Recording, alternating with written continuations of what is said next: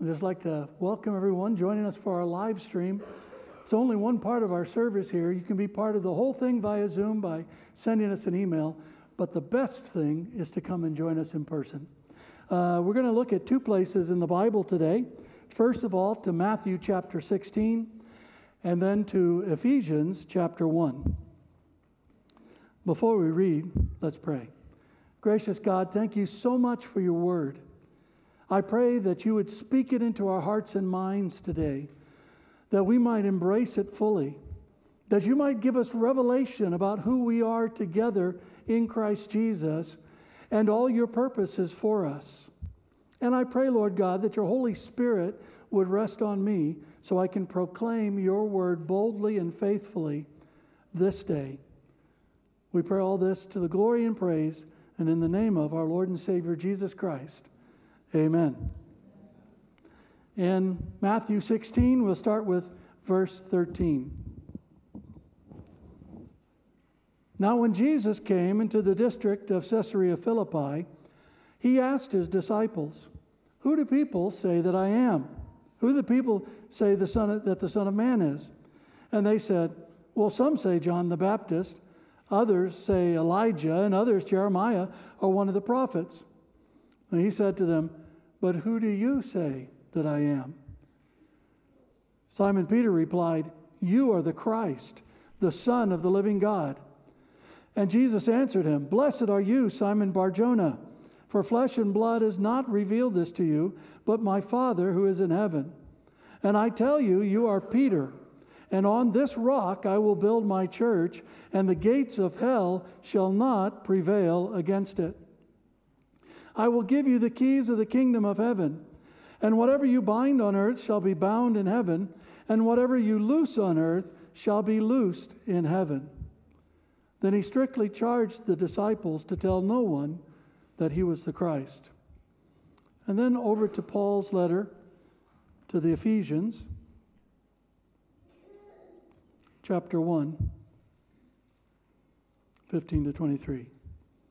Paul writes, he says, for this reason, because I have heard of your faith in the Lord Jesus and your love toward all the saints, I do not cease to give thanks for you, remembering you in my prayers, that the God of our Lord Jesus Christ, the Father of glory, may give you the spirit of wisdom and of revelation in the knowledge of him, having the eyes of your hearts enlightened, that you may know what is the hope to which he has called you, what are the riches of his glorious inheritance in the saints and what is the immeasurable greatness of his power toward us who believe, according to the working of his great might, that he worked in Christ when he raised him from the dead and seated him at his right hand in the heavenly places, far above all rule and authority and power and dominion, and above every name that is named, not only in this age, but also in the one to come.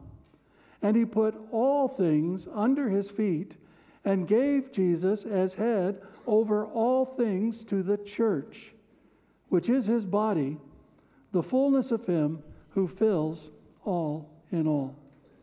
May God bless to us this reading from his holy word.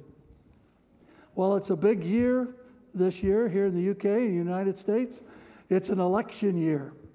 And uh, I know you all looking forward to this Many of you said after the last one, I can't wait till the U.S. has another election. I, I love it so much. You know, no, nobody has said that to me. And if you follow any of the, the issues around U.S. elections, uh, especially the last one, you'll know that a really big issue right now is the whole issue of postal voting, or what we used to call absentee voting, to be able to get your ballot in the post so that you could fill it out at home and send it in. And there's a lot of controversy about postal voting in the U.S., not, not so much here, but it's really, really big in the U.S. And for some of us who've been around for a little while, uh, we, we remember that, well, I mean, we were taught that it's important for us to exercise our civic duty. And that means on polling day, getting out of your house, going and queuing up at the polling station in order to exercise your right to vote. And many people are, feel like the idea that, everybody can just simply vote by post, and they're so easy to forge, they're so easy to manipulate, but that that idea that you don't have to come out and come to the polling station uh, is actually undermining democracy and not promoting good, healthy responsibility that people need to have in a democracy. Uh, there's a similar issue that we have that you probably have followed the whole work from home phenomenon that's come out of the uh, come out of uh, the, the pandemic and all that. And for a while, people thought, well, if people can work from home, they'll be more productive. But now we're discovering that uh, unless you're kind of your own business owner working from home, that working from home actually makes you less productive overall. And in, in one writer I, I read in the last couple of weeks, he said that work from home is going to become redundancy from home. Because there's a lot of employers that say, okay, you can work from home, but when we make redundancies, we're going to make you redundant first. Uh, and it's, it's a really big issue. Doing something from the comfort of your own home doesn't necessarily make you more productive. Unless you're having babies. That normally works better from the comfort of your own home. And so it's a real mindset that started to settle in to a lot of people in our society. That if I'm going to participate, if I'm going to do work, if I'm going to uh, participate in the democracy, then you need to make it as easy as possible, as simple as possible for me to do this. And unfortunately, over the years, this has also influenced Christians regarding church. So we've seen over the years this shift, the mindset that, well, it doesn't really matter if I go to church or not. You know, it, uh, uh, it's, you know, we, as a church, we should make things as easy as possible for people. Um, don't make it too challenging. Make it easy for them to become members and, and to be part of the church. Or just let people watch church at home, with apologies to those of you joining via Zoom, because it's not quite the same. You know, I'm thankful for Zoom as long as people on Zoom are participating and not just watching like you do a TV show. And it's easy to do either one. So, this whole issue has invaded the mindset of Christians, and we've allowed it to do so because I think, in many respects, the mindsets that have emerged, and they've been emerging for a lot of years now. This is not just overnight, it's not since the pandemic. I've seen this since the 1990s at least. These mindsets that, be, that have been emerging, I believe, show that most Christians, including church leaders, don't understand who the church really is. Most Christians don't understand who the church really is. And frankly, we haven't needed to understand who the church really is in the past. You know, think about it. We've, we've talked a bit the last year or so about Israel and Babylon. Israel meaning a society that favors Christianity, that supports the Christian faith, where people are expected to have Christian values, uh, even if they're not Christians, and live by those values. And, and we've called that kind of society Israel.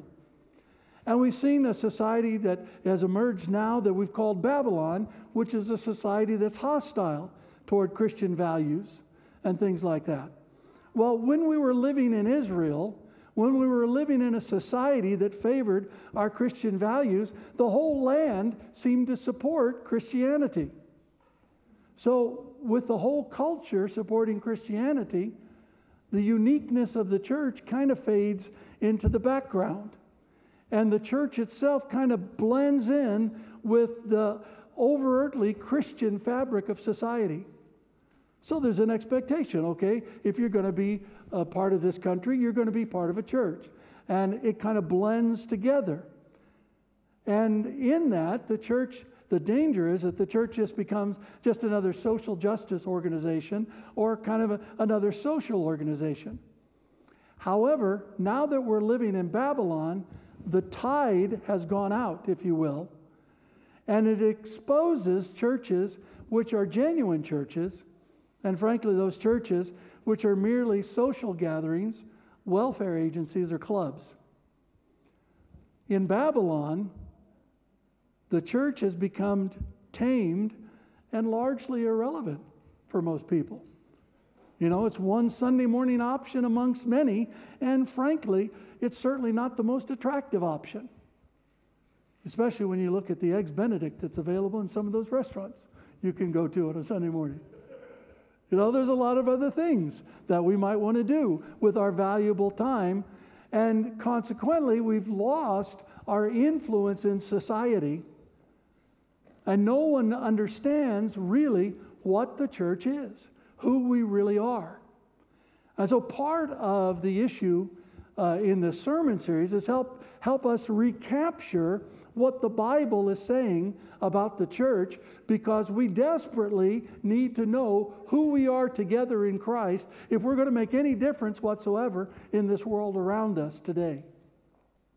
If we're going to thrive in Babylon, and by the way, I believe that that's God's calling for us, I believe that's our destiny, that's God's purpose for us. He wants us to thrive. He wants us to flourish as the body of Christ. He wants more people to come to faith in Jesus Christ, and He's going to use us to do that. But if that's going to happen, we must perceive and believe wh- who the church is. And the best place to start is the very definition of the word church, which is the Greek word ekklesia. So you can try, I don't normally do this, but you can repeat after me. Ekklesia. ekklesia. Now you're all Greek speakers. So you, you've got it. Uh, it's spelled in a number of different ways. When you transliterate it into English, I like the double K. Some people like the double C.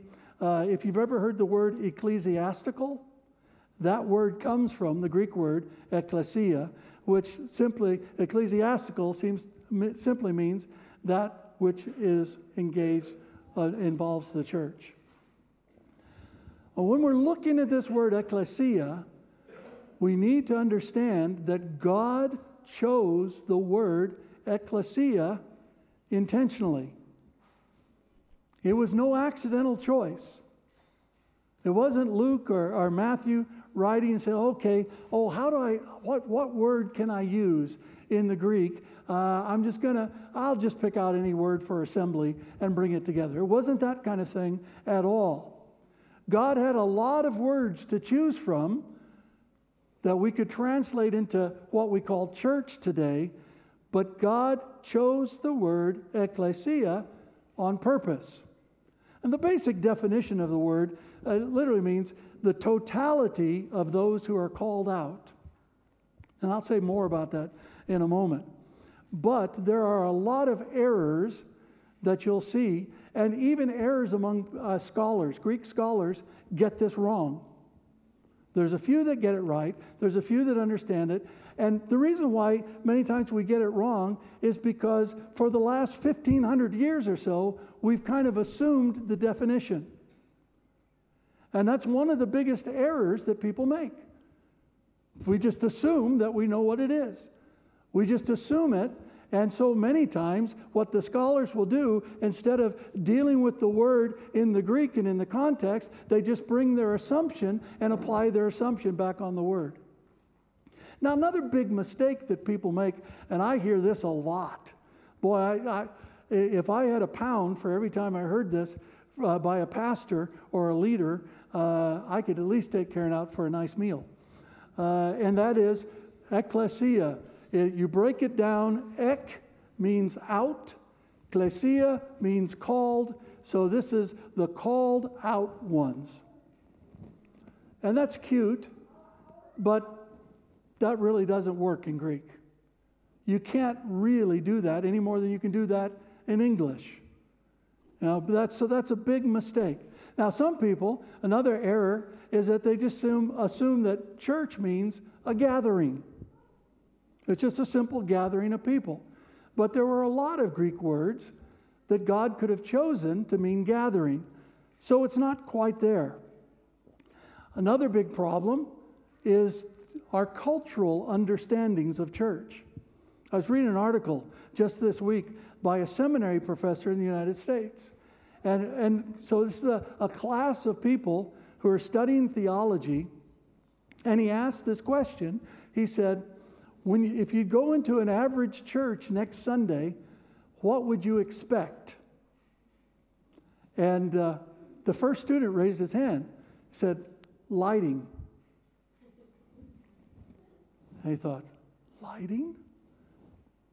What, what, what do you mean about lighting?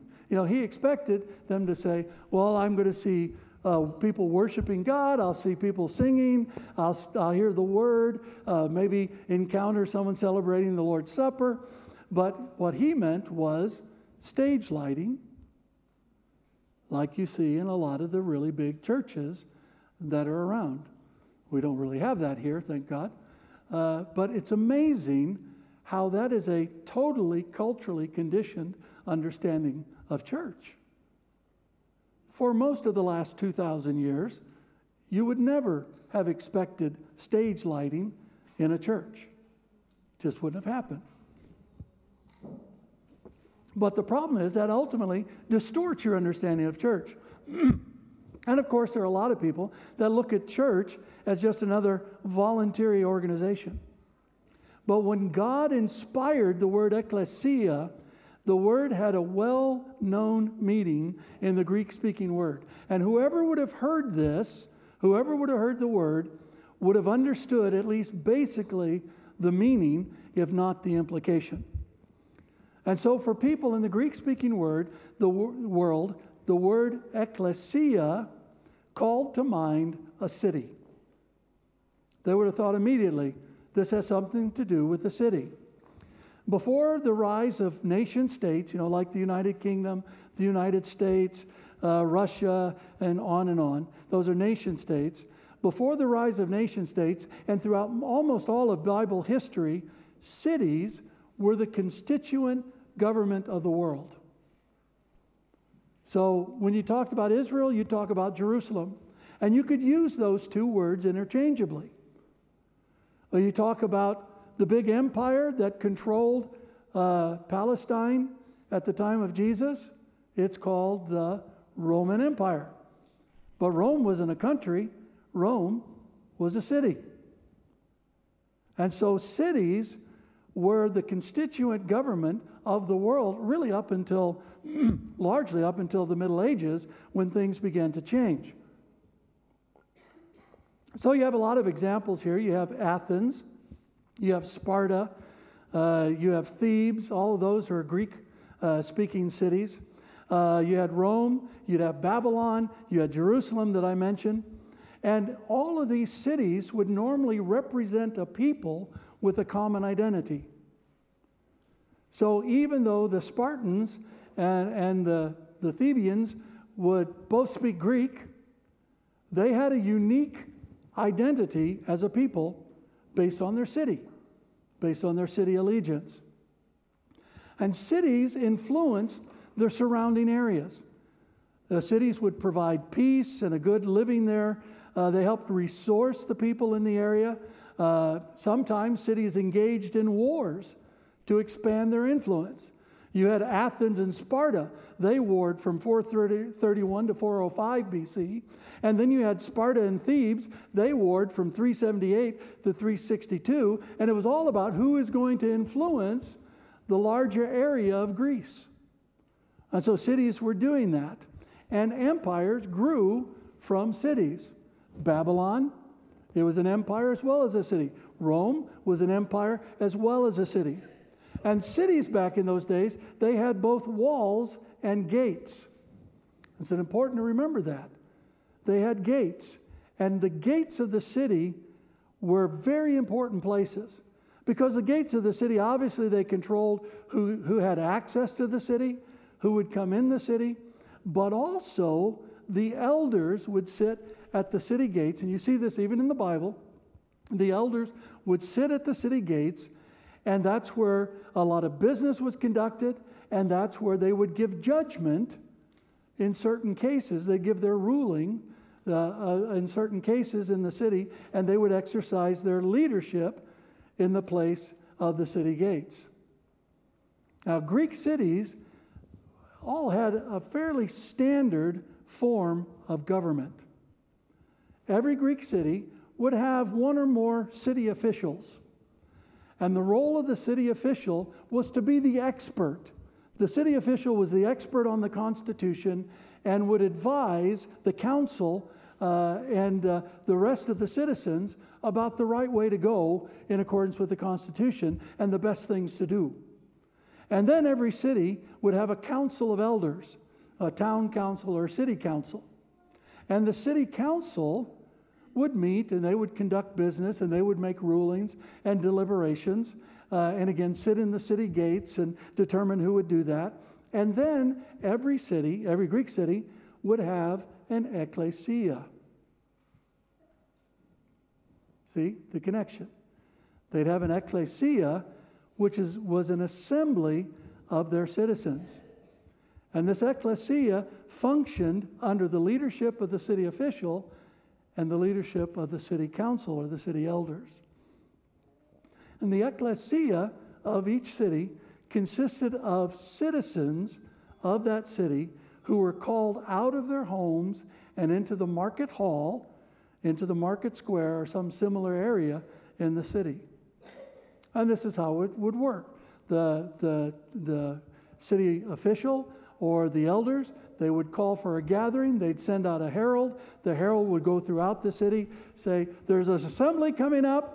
Everybody assemble. And then all the citizens would come out of their homes and they would assemble in a public place so that they could exercise their corporate responsibilities according to the city's constitution and for the city's corporate benefit. And this would happen in every city. And your personal benefit in the city as a citizen was completely wrapped up in the well being of the city. And so this makes sense of what Jeremiah said in Jeremiah 7. One we like, we love uh, to quote this seek the welfare of the city because in its welfare you will find your welfare. That would have been the attitude of every citizen of the city. Now, not everybody that lived in the city was a citizen. You had the citizens who had the right of voting, you had their families and their children who could become citizens, and you had guests and, and sojourners that lived in the city. But the important thing is, when they were summoned to be as the ecclesia, they had to come out of their homes and gather together in the designated meeting place in order to exercise their corporate authority. If you didn't come out of your home and gather in the central place, you had no authority. You couldn't exercise a vote or things like that. You had to be together with the other citizens in that context. And so, how do you know? How do we know then that this is what God had in his mind when he said, I'm going to call this gathering of Christians an ecclesia. You know it by the words of Jesus. It's the first time that Jesus really uses the word. There in Matthew, Jesus said, On this rock I will build my ecclesia, and the gates of hell shall not prevail against it. Jesus is saying that he is building an ecclesia that will be on the rock of Jesus Christ, the declaration that Jesus Christ is the Messiah, the Son of the living God. That's the rock on which his city will be built. Jesus Christ will be the chief cornerstone and the stronghold of hell, the gates of the stronghold of hell, because the gates of a stronghold represented the entire stronghold. The gates of hell will not prevail against the ecclesia of God. That's what Jesus is saying there. The ecclesia of Jesus is against the gates of hell, the stronghold of Satan, because Satan doesn't have ecclesia, as I'll mention here in just a moment. So Jesus is talking about a war between cities. the ecclesia of God and the stronghold of Satan. Uh, in a sense, you could look at the whole Bible as kind of as a, a conflict between cities, as a conflict between Babylon and Jerusalem. And we already know that Jerusalem's going to win. Jerusalem wins. So this leads us to understanding church, ecclesia, is the constituent administration of the kingdom of God in the world. Constituent is like the components, the little bits of God's administration. So, God's global kingdom, He is administering the advancement and the sustenance and the foundations, all of that of His kingdom via His ecclesia. That's what Jesus says. The ecclesia is the constituent administration of the kingdom of God. Now, how do you know that? Because he says to Peter, and I will give you the keys of the kingdom. But the word you there is plural. He's not talking about giving Peter individually the keys of the kingdom. He's saying, I'm going to give you, the ecclesia, the king's, keys of the kingdom. So whatever you bind on earth will be bound in heaven. Whatever you loose on earth will be loosed in heaven. The binding and loosing, the authority that we have to administer the kingdom of God, is a corporate authority that we share as the ecclesia of God.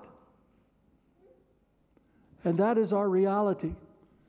So in the ecclesia, Jesus is the king. There's a king, that's Jesus, but he exercises his kingship alongside his bride. That's the ecclesia. And it consists of the various ecclesias in locations all around the world. We're all part of that bride, and Jesus is working alongside his bride to exercise his authority and advance his kingdom.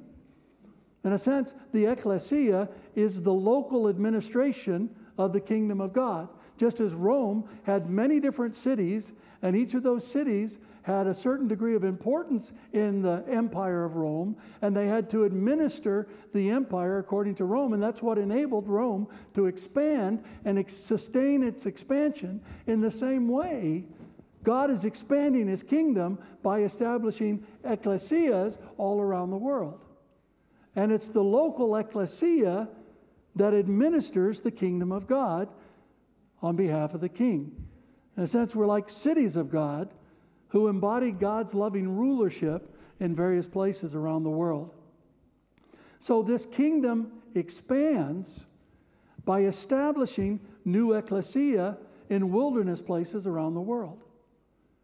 Just like the Roman Empire, when it would expand, like into the, uh, England, what did they do? They founded London, where we live right now. And that was London that helped them establish their kingdom here in the United Kingdom and other cities as well. And that's the way that God is working to expand his kingdom. And he's expanding his kingdom into these wilderness places so that the gates of hell will not prevail against them. And as we expand into these wilderness places, the gates of hell that try to stop us shall not prevail against us.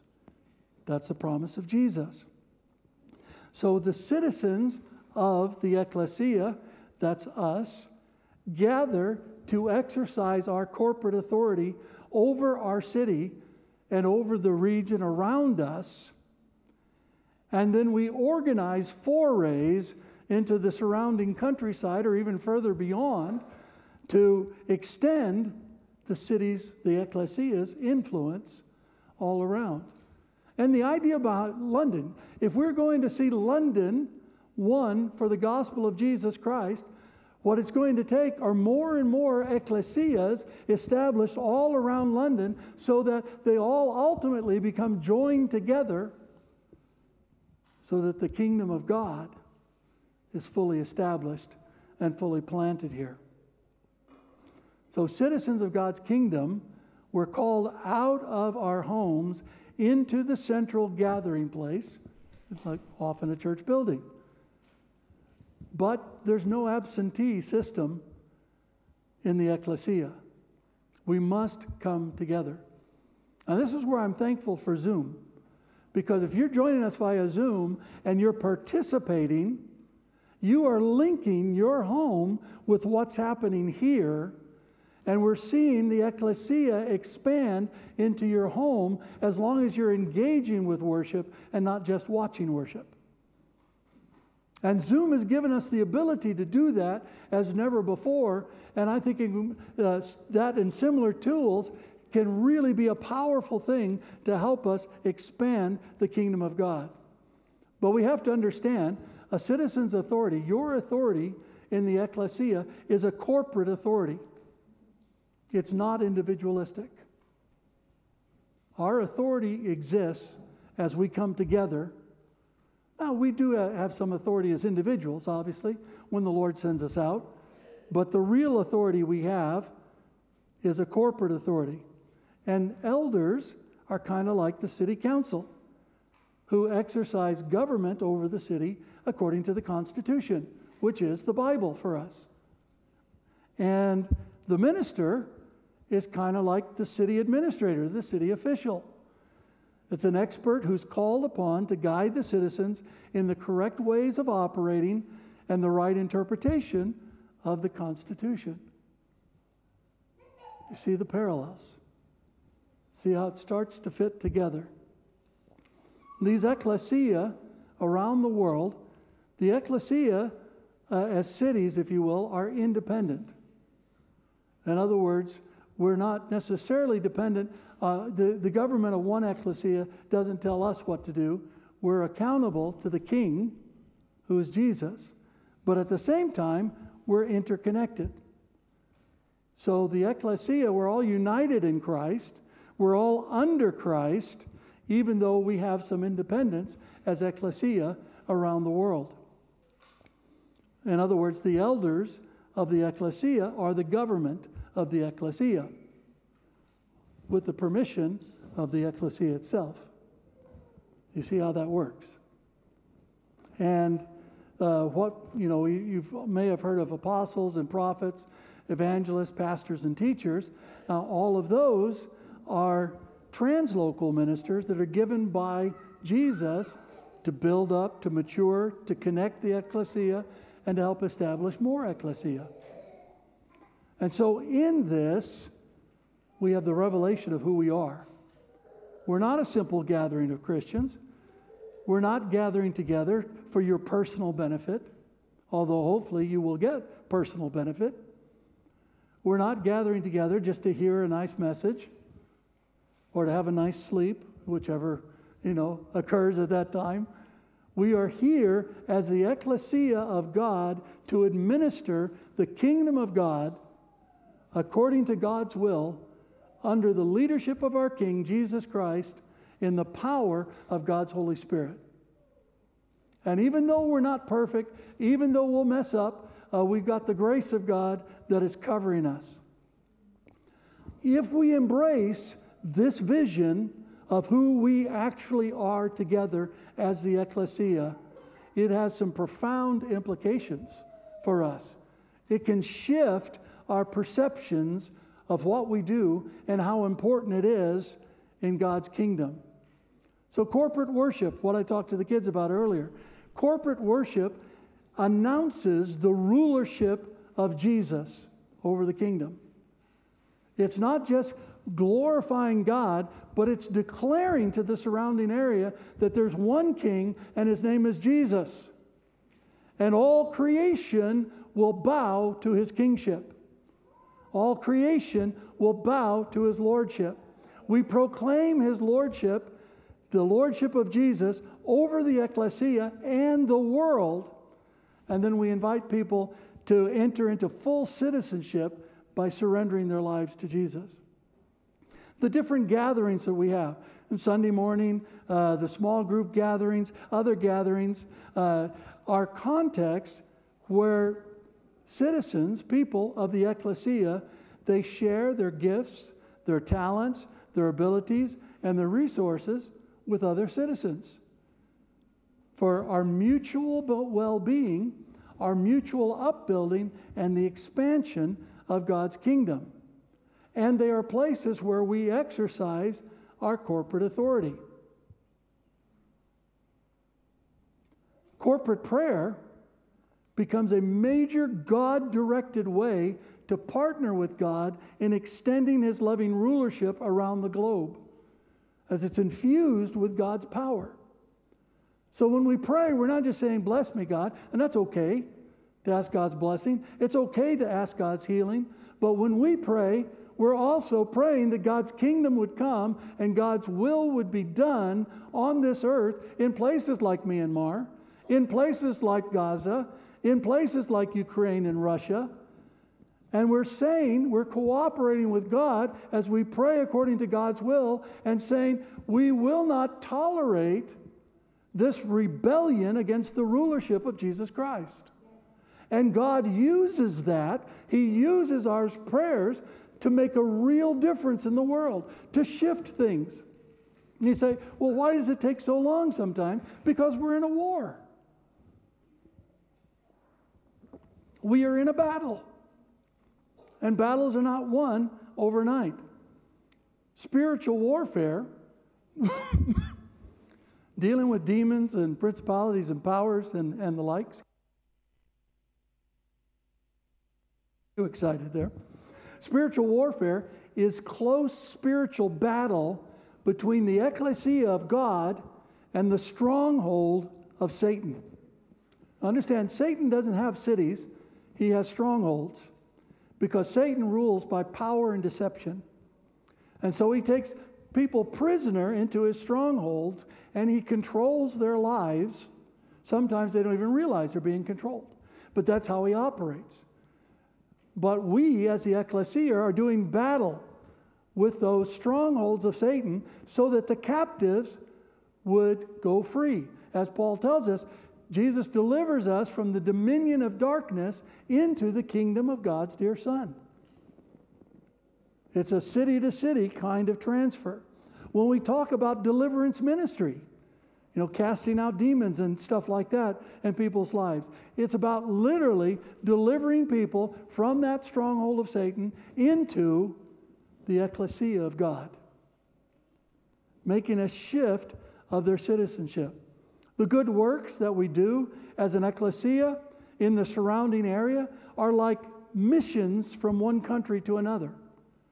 Uh, they're out there to meet the needs of people, but they also persuade people regarding the ecclesia and her Lord and invite people to become citizens as well. So whenever we, we feed, feed the sick, uh, feed the hungry, or we engage in, in various kinds of ministries in society. We send resources out to help others. It's kind of like an aid mission that one government would do it to another, except we're doing it as one ecclesia into the wilderness places of the world around us. Individuals who are part of the ecclesia, when they engage in business and they engage in the world, they're doing so on behalf of the ecclesia. So the idea is that when we're engaged in our business, our workplace, wherever that might be, our school, we're going as an ambassador of the ecclesia into an area that does not embrace the lordship of Jesus to persuade people to embrace the lordship of Jesus by showing them how to do righteous business, by showing us them how to engage in the workplace in a way that honors God in Jesus Christ. So everything we do, the places we go, we're going as ambassadors of Jesus Christ. And that's what Paul said in 2 Corinthians chapter 5. We're ambassadors being sent out. Now, of course, to get into the ecclesia, to really be a citizen, you have to be saved by grace through faith in Jesus. That's the only way. That's, that's the requirement for citizenship. You have to believe that Jesus died on the cross and rose bodily from the dead to forgive you of your sins, and you have to surrender your life to Jesus as the King, as the Lord, as your leader. If you don't, you're not part of the city. Even if you're hanging out, you're not part of the city. You're not a citizen yet. And baptism, baptism then becomes a public ceremony celebrating your entrance into the ecclesia as well as a public declaration of your submission to Jesus and to the ecclesia. The Bible and the ecclesia becomes our constitution. It guides us in everything that we do. And as the ecclesia together, we have authority from God. We have the keys of the kingdom to fulfill God's command. And we have God's Holy Spirit living inside of us corporately as well as individually, giving us God's power, giving us unity, giving us love, so that we together can fulfill God's mission in the world according to God's will. And that is who we are as church. If you've been around City Temple for any length of time, you may have heard the word citadel. Citadel is the name of God's vision that He gave the church about 30 years ago now, and that we're still living into the fulfillment of. And God intentionally gave the word citadel, which is about a city on a hill. A citadel will have gates. It's an ecclesia. But it's a new, fresh, not new, it's a fresh understanding of what this word actually means and how it applies to us. You know, the Bible says that the ecclesias are the glory of Christ. Paul says that in 2 Corinthians chapter 8. That this ecclesia, every ecclesia that's a genuine ecclesia, are the glories of Jesus.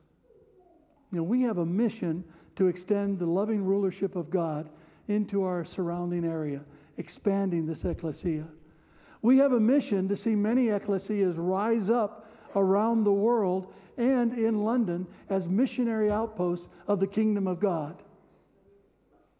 Frontier settings advancing God's kingdom. We have a mission to advance against the gates of hell, Satan's stronghold, knowing that the gates of hell will not prevail against us, knowing that the gates of hell cannot prevent us from fulfilling all that God has us to do. And we can only accomplish this mission as the church, the ecclesia of Jesus, founded on the rock that Jesus is the Christ, the Son of the living God. That's who we are together. Let's pray. Gracious God, I thank you so much for this ecclesia. I thank you for bringing us together as the ecclesia. I thank you for our corporate citizenship and the authority that you've given us to bind and to loose. And I pray, Lord God, that you'd help us to step in to a full understanding of this reality of who we are in Jesus Christ as the ecclesia. Lord, I pray that you draw others into this ecclesia. Lord, I pray that anyone here that's not fully surrendered their lives to Jesus, you'd, you'd lead them to do that right now in this moment so they can be part of your ecclesia. Lord, we seek the well being of this ecclesia because we know in this well being we'll find our well being. And we honor you and we worship you and we thank you for all you're doing in our midst. Continue to do it for your glory, for your honor, for your praise. We love you and praise you and pray all of this through Jesus Christ our Lord. Amen. Amen. Let's worship the Lord, shall we?